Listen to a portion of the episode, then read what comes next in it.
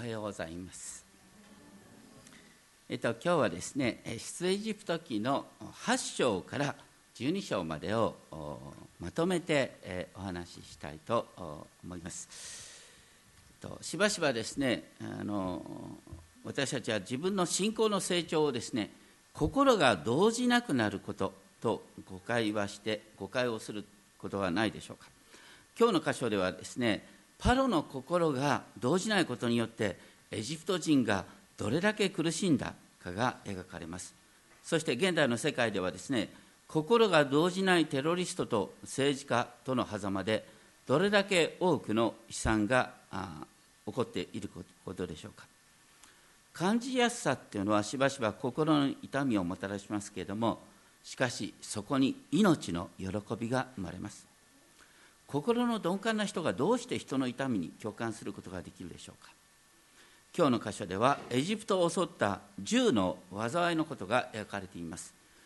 それをもたらしたのはイスラエルの神ヤウェですけれども、人の目にはモーセが災いの原因と見えても不思議はありません。ところがそのモーセに関してですね、エジプトの国でパロと家臣と民とに非常に尊敬されていたと記されている。モーセは尊敬されていた。それは災いが次々と激しくなり民が苦しむのはエジプトの王パロの堅くなさが招いた、招いた悲劇と見られていたからです。主はですね、えー、第一の災いとしてなな章終わりに書いてありますが、ナイルの水を血に変えるということをしました。それでもパロの心はかたくなになり、これを心に留めなかったと書いてある。そのため次々とエジプトに災いが下されます。はち章いち節でモーセはですね、主の言葉をこのように伝えている。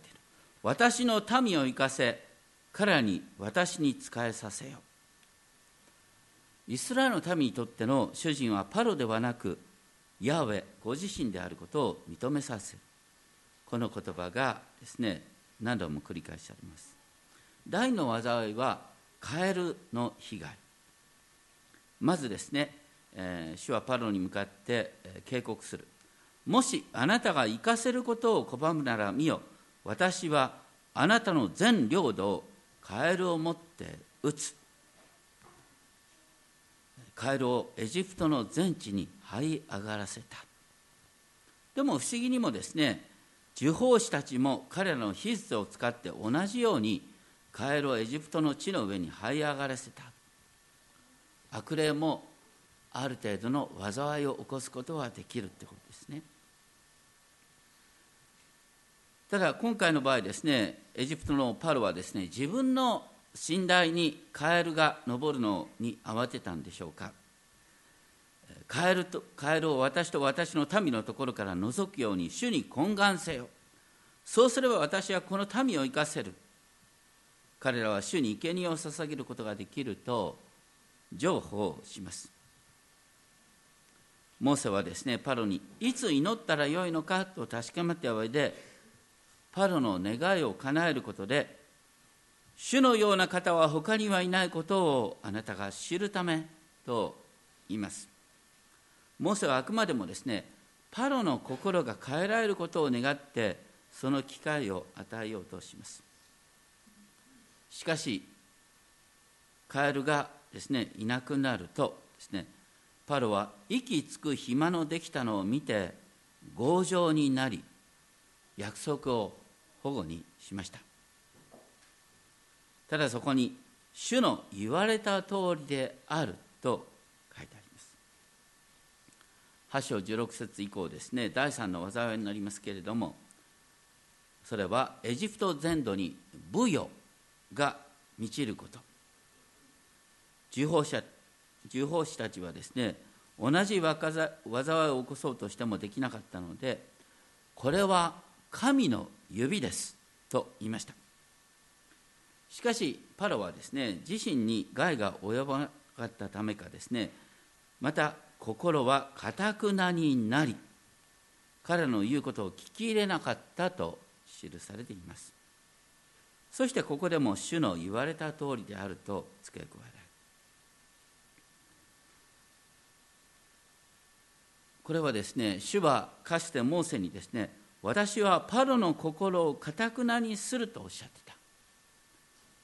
ななしょうさんせつですけれども、その場合はこのかたくなにするというのは反抗させるっていう意味なんですね。主はパロが反抗するように仕向けた。でそれによってさらなる不思議と印と不思議を行ったってことですね。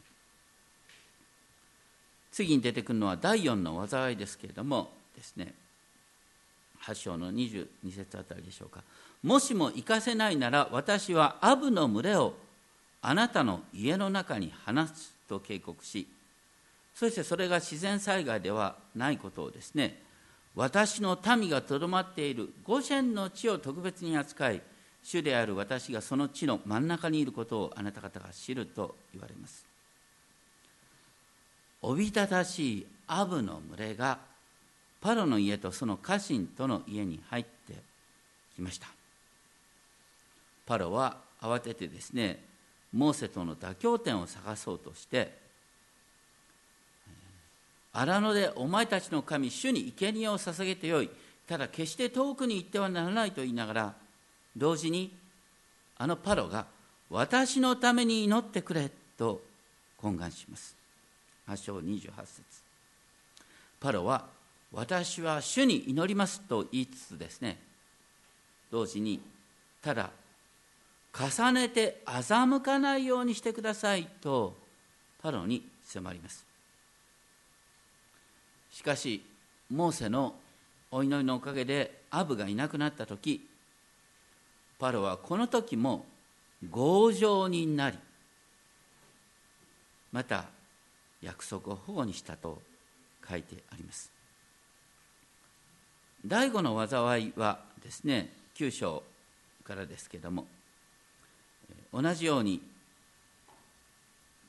命令と警告を与え、そして非常に激しい疫病によってですね、馬、ロバ、ラクダ、牛、羊などをですね、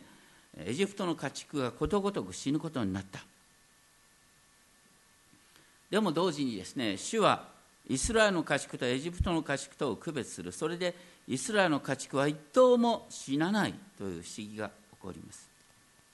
それでもパロの心は強情で民を生かせなかったという意味です。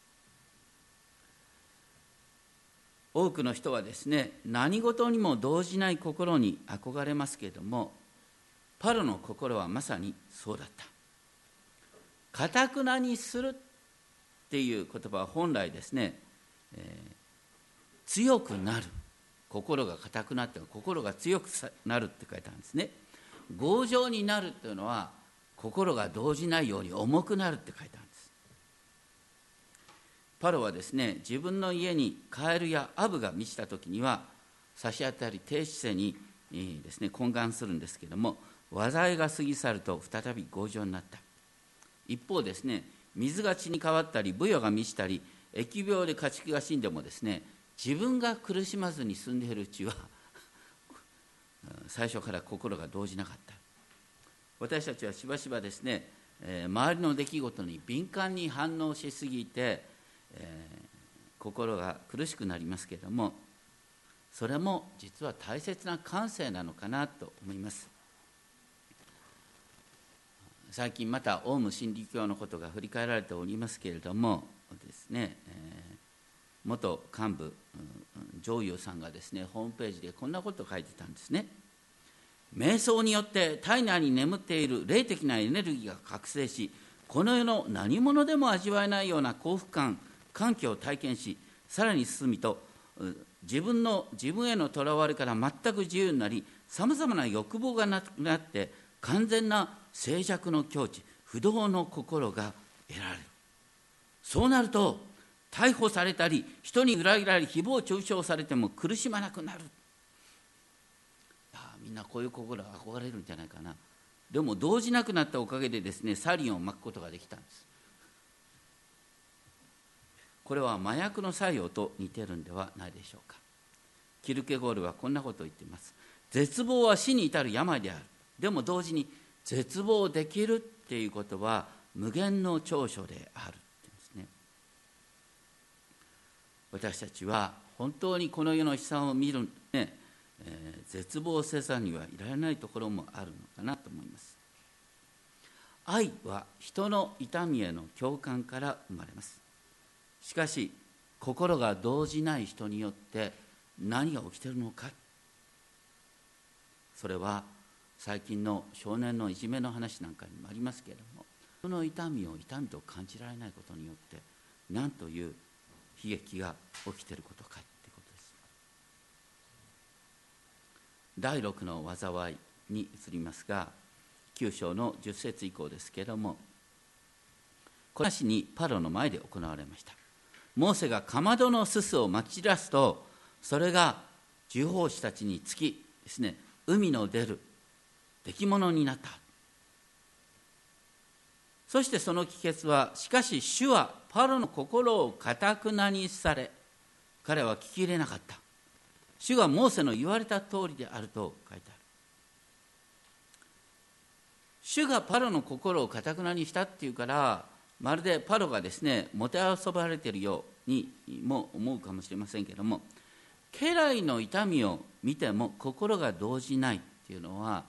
彼自身が誇ったことかもしれません。そうではなくては、そうでなくてはですね、家来を戦争に駆り立て、敵に勝利することもできないかもしれない。第七の、第七の災いの前にですね、主は御業の目的を次のに語る。九章十四節。私のようなものは地のどこにもいないことをあなた方に知らせるため。そしてですね、えー、主はご自身が力を、ねえー、働かせると、パロをもエジプトのパロをも疫病で消し去る力があるということを示すために、九章十六節でこうおっしゃっている。それにもかかわらず、私は私の力をあなたに示すためにあなたを立てておく。また私の名を全地に告げ知らせるためであると付け加えます。この御言葉はローマ人の手紙のきゅう章じゅうなな節で引用されるんですけれども、そこのところでパウロはこう言っています。神は人を御心のままに憐れみ、また御心のままに堅くなにする。ご自身の選びの話をした上でですね、じゅういち章さんじゅうろく節では、すべてのことが神から発し、神によってなり、神に至る。どうかこの神に栄光が常しえにあるように。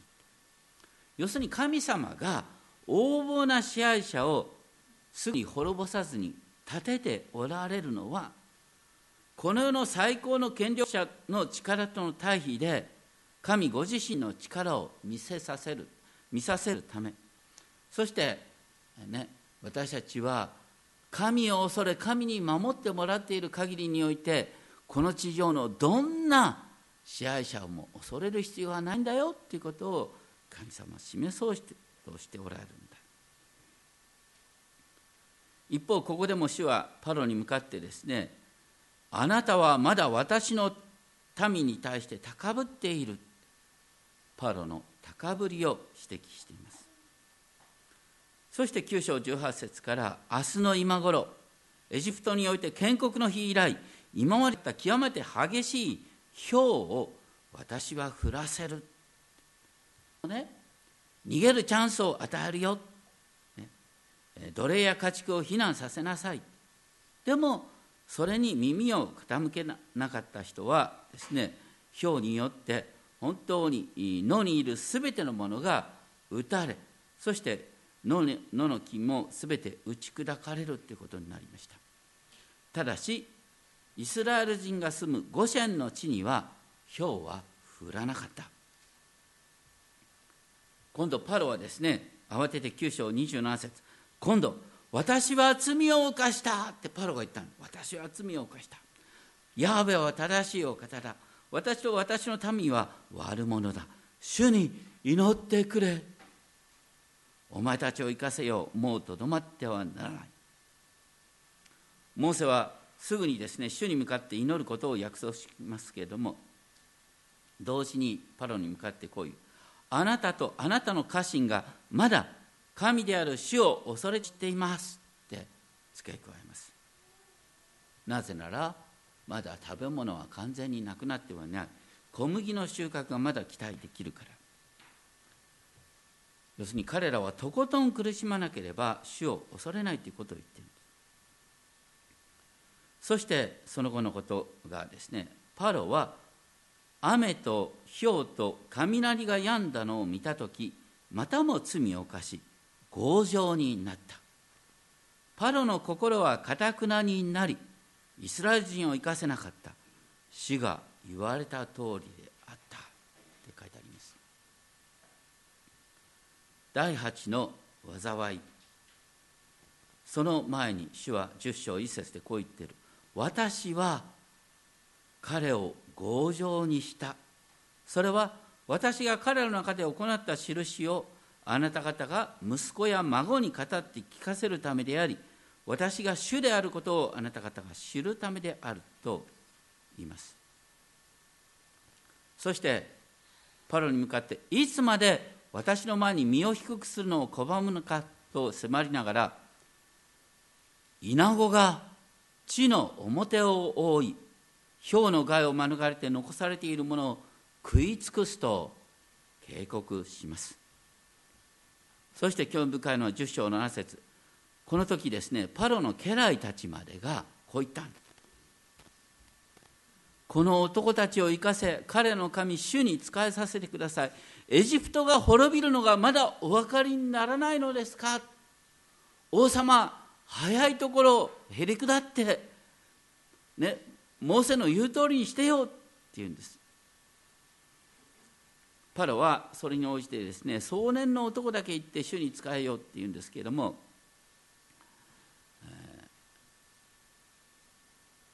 モーセとそしてモーセとアロンを追い返す。その結果ですね、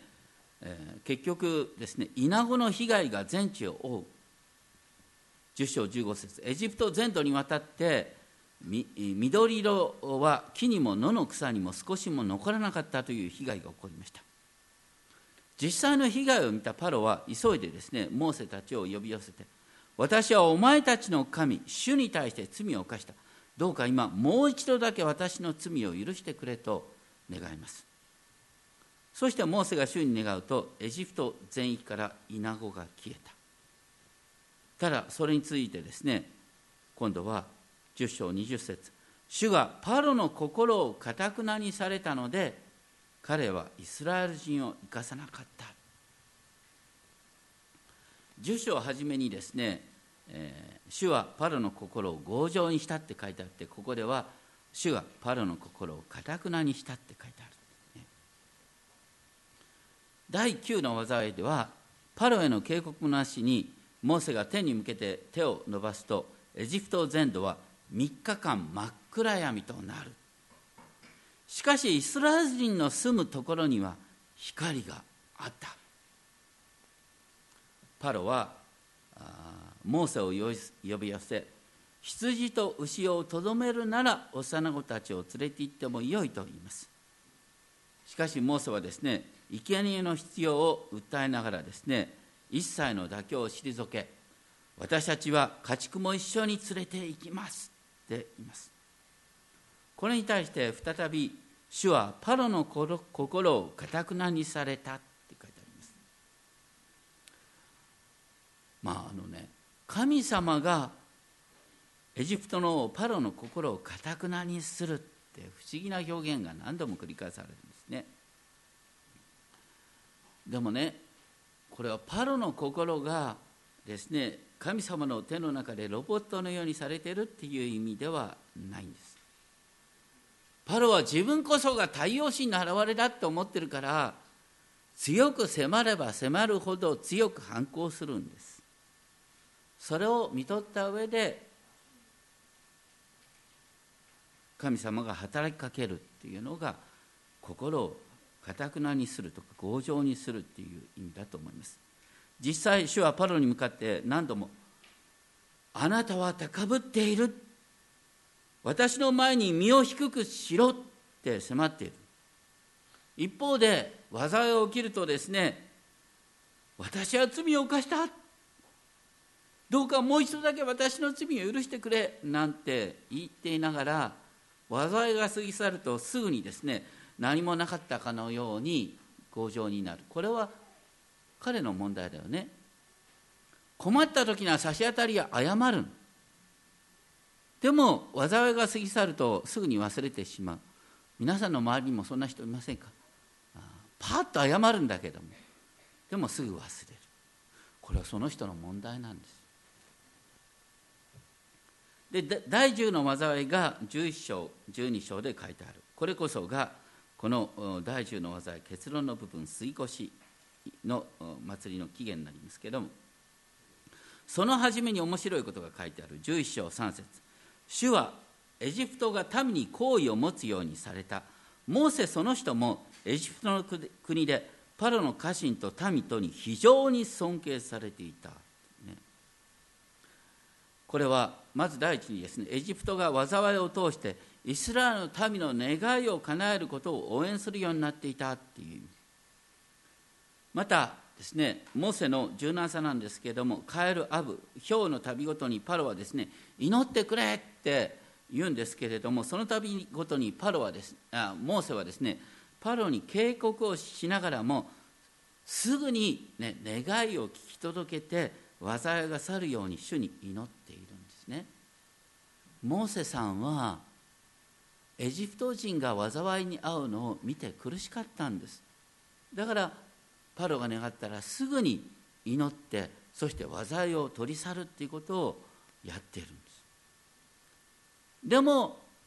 エジプトのパロはですね、何度も前言を翻してですね、エジプト人がどんなに苦しんだってかお構いなしように反抗し続ける。モーセの方がエジプトの民のことを気遣っているんです。だから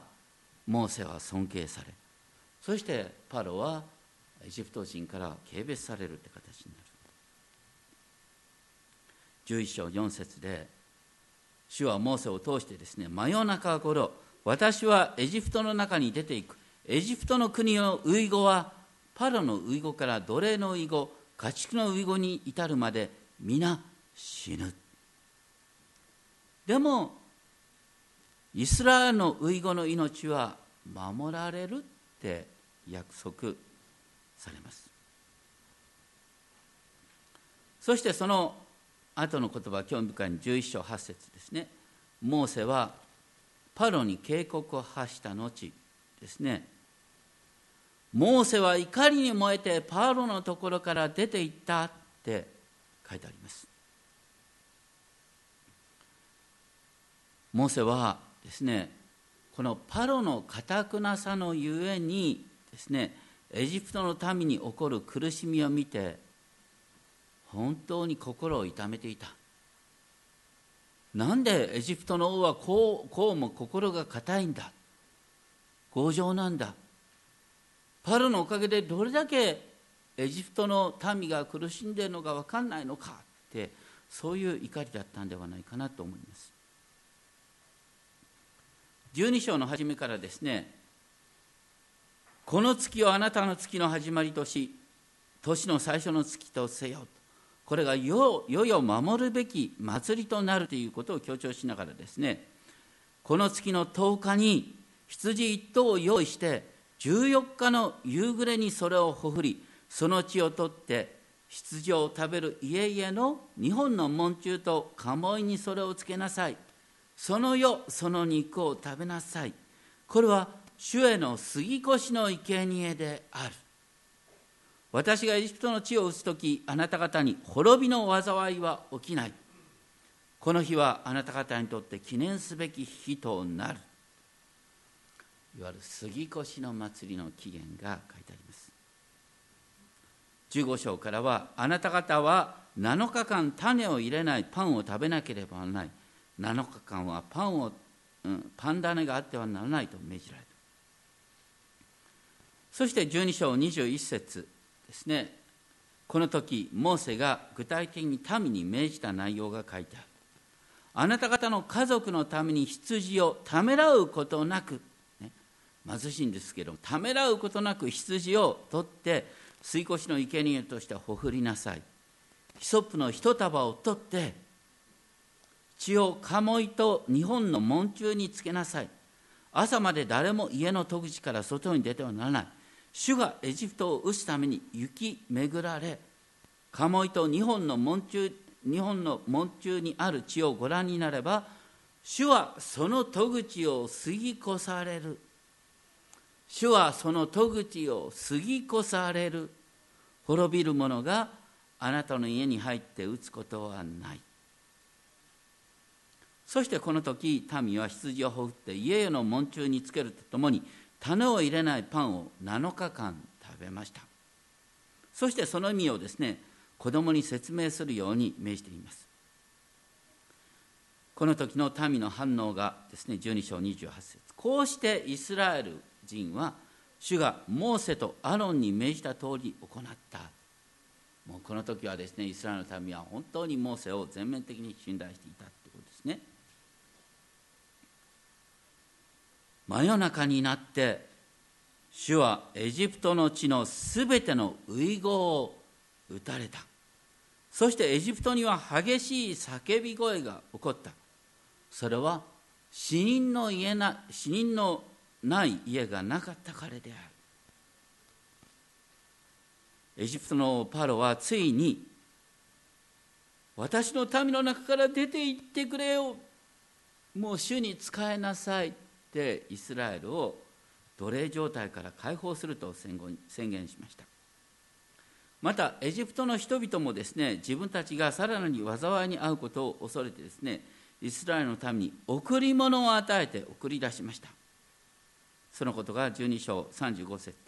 イスラエル人はモーセの言葉通りに行い、エジプトから銀の飾り、金の飾り、それに着物を求めた。主はエジプトがこの民に好意を持つようにされたので、エジプトは彼らの願いを聞き入れた。こうして彼らはエジプトから剥ぎ取ったと記されています。この時ですね、人数、イスラエルの民の人数は男子だけでろくじゅうまんにんになっていた。でこれが起こったのはですね、イスラエル人がエジプトに滞在していた期間よんひゃくさんじゅうねんの後だったって書いてある。これはですね、創世記じゅうごしょうで神様がアブラハムにあらかじめ言っておられた通りなんですね。創世記じゅうごしょうじゅうさんせつにこう書いてある、ね、神様はアブラハムにこうおっしゃってた。あなたの子孫は自分たちのものでない国で寄留者となり、彼らは奴隷とされ、よんひゃくねんの間苦しめられよう。しかし彼らの仕えているその、その国民を私が裁き、その後彼らは多くの財産を持ってそこから出てくるようになる。まさにアブラハムに言っていた通りのことが今ここで起こったんだよっていうことなんですね。なおここにですね、種を入れないパンのことが書いてあります。その理由は、ね、彼らはエジプトを追い出されぐずぐずしてはおられず、食料の準備もできていなかったから、ね、種、種なしパンの第一の意味はですね、準備が簡単で保存が利く、だから旅行用の食べ物として最適だったってことなんですね。生産式においては、ね、当教会は必ず種なしパンを使ってるんですね。これはあのイエス様の最後の晩餐がこの種なしパンを、ね、割くことから始まってるから、このですね、杉越の祭りは現代はこの生産式として言われているんです。イエス様ご自身が杉越の子羊となって私たちをサタンの支配から解放してくださった。イスラエルの民はこの時エジプトの王パロの支配から解放された。同じように私たちは今新しい杉越の子羊であるイエスの血によって私たちはサタンの奴隷状態から解放されるということなんです。不思議に、ね、イエス様は私たちを解放するためになんとご自身が無力な子羊のようになって血を流された。その姿を見るときに、私たちは自己正当化とか自己防衛の構えから自由にされるんではないでしょうか。私たちはですね、誰しもあの、うん、心の不自由さを味わっていると思います。としばしばあの精神障害を持っている方のことでですね、こんなふうに言われる。この人たちはストレスを与えたら壊れてしまう。だから保護する必要がある。でも北海道のですね、あの精神障害者との共生施設のベテルの家の主催者、向井康さんはこんなことを言っている。この人たちは病気によって幸せを奪われたのではなく、本来的に人間に与えられている苦労が奪われている人だ。苦労は大切なんだよ、ね。苦労、苦労をすることによって、そしてその苦労が報われることの喜びを味わうことができる。だから精神障害者にこの一緒に働くっていうですね、機会を一生懸命与えて、そして大丈夫なんだよって一緒にですね、こう苦労して、そして成果を出すっていう喜びを与えようとしている。ね、そして大体傷つきやすい心は海洋したって聞き合うように生まれて育ってしまってるんですから、傷つきやすい心ってある意味で神様の賜物なんです。大切なのはその傷ついた時にあなたは誰によって慰めを受けているのか。イエス様おっしゃった。心の貧しいものは幸いだ。どうして？イエス様が慰めてくれるから。貧しいものは幸いだ。どうして？イエス様が豊かにしてくださるから。悲しいものは幸いだ。イエス様が慰めてくださるから。それが信仰生活なんです。私たちは傷つくたびにそこでイエス様に出会うということがとても大切なんだと思います。多くの人々はですね、喜びとは悲しみのないことであり、悲しみとは喜びのないことだと誤解している。しかし神の御子はですね、悲しみのお方であり、また完全なる喜びのお方であった。ヘンリー・ナウエンがこんなことを言ってますけれども、喜びと排除し合う関係はあ、ね、悲しみではなく皮肉だ、ね、喜びの反対語は皮肉だ。皮肉屋はどこへ行っても闇を探し出し、小さな喜びへの感動を軽蔑するから。愛歌さん章ろくじゅうご節に横着な心という言葉があるんだよね。横着な心、横着な心を彼に与え、ね、さばいてください。横着な心は悔い改めることができない心、覆いかぶされた心。私たちは知らないうちに傷つき、傷つかない心、横着な心を求めてはいないでしょうか。それは神の慰めを受けることができなくなる心です。パロの心はまさに横着な心だったんです。この世で仕事をしていく上では横着の心の方がいい場合があります。僕は証券会社で営業しながら自分の心の傷つきやすさを悩んでた。でも牧師になってですね、いろんな人の相談に乗るようになると、自分の傷つきやすさのゆえに人の傷つきやすさが分かるようになるんだなっていうことに気づき出しました。今日のところのテーマ、パロは強情だった、かたくなだった、そういうふうに神様ご自身がパロを導くということなんですけれども、パロの強情さ、かたくなさのゆえにエジプト人がどれだけ苦しんだでしょうか。実は心の敏感さっていうのは 神, 神様が与えてくださった恵みなのかなって思います。ある人がこんなことをおっしゃってました。この教会に来ると詩編をね、購読することが結構多い、ね、詩編を購読しながら、なんか知らないけど不思議にね、自分の心を優しく受け止めることができるようになってきました。そしたら些細なことを喜べるようになってきましたって言ってました。詩篇を朗読することを通して私たちは自分の心の動きを優しく受け止められるようになってきます。そうすると毎日の生活の中に些細な喜びを発見できるようになるっていうんです。お祈りをしましょう。天皇お父様、私たちは知らないうちに動じない心を求めてしまいます。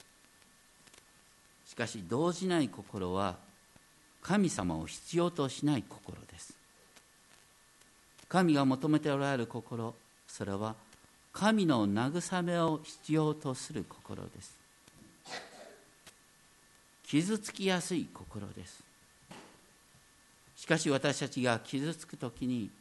神ご自身が私たちの心を慰めてくださいます。そして私たちは傷つきやすい心によって人の痛みを理解することができます。どうか私たちの心を動きやすくしてください。そして日々の小さな出来事の中に喜びを発見できるようにしてください。なんと多くの人が動じにくい心のゆえに、強い心のゆえに人々を苦しめていることでしょうか。どうか私たちがそのようにならないように私たちをお守りください。尊き主イエスキリストの皆によってお願いします。アーメン。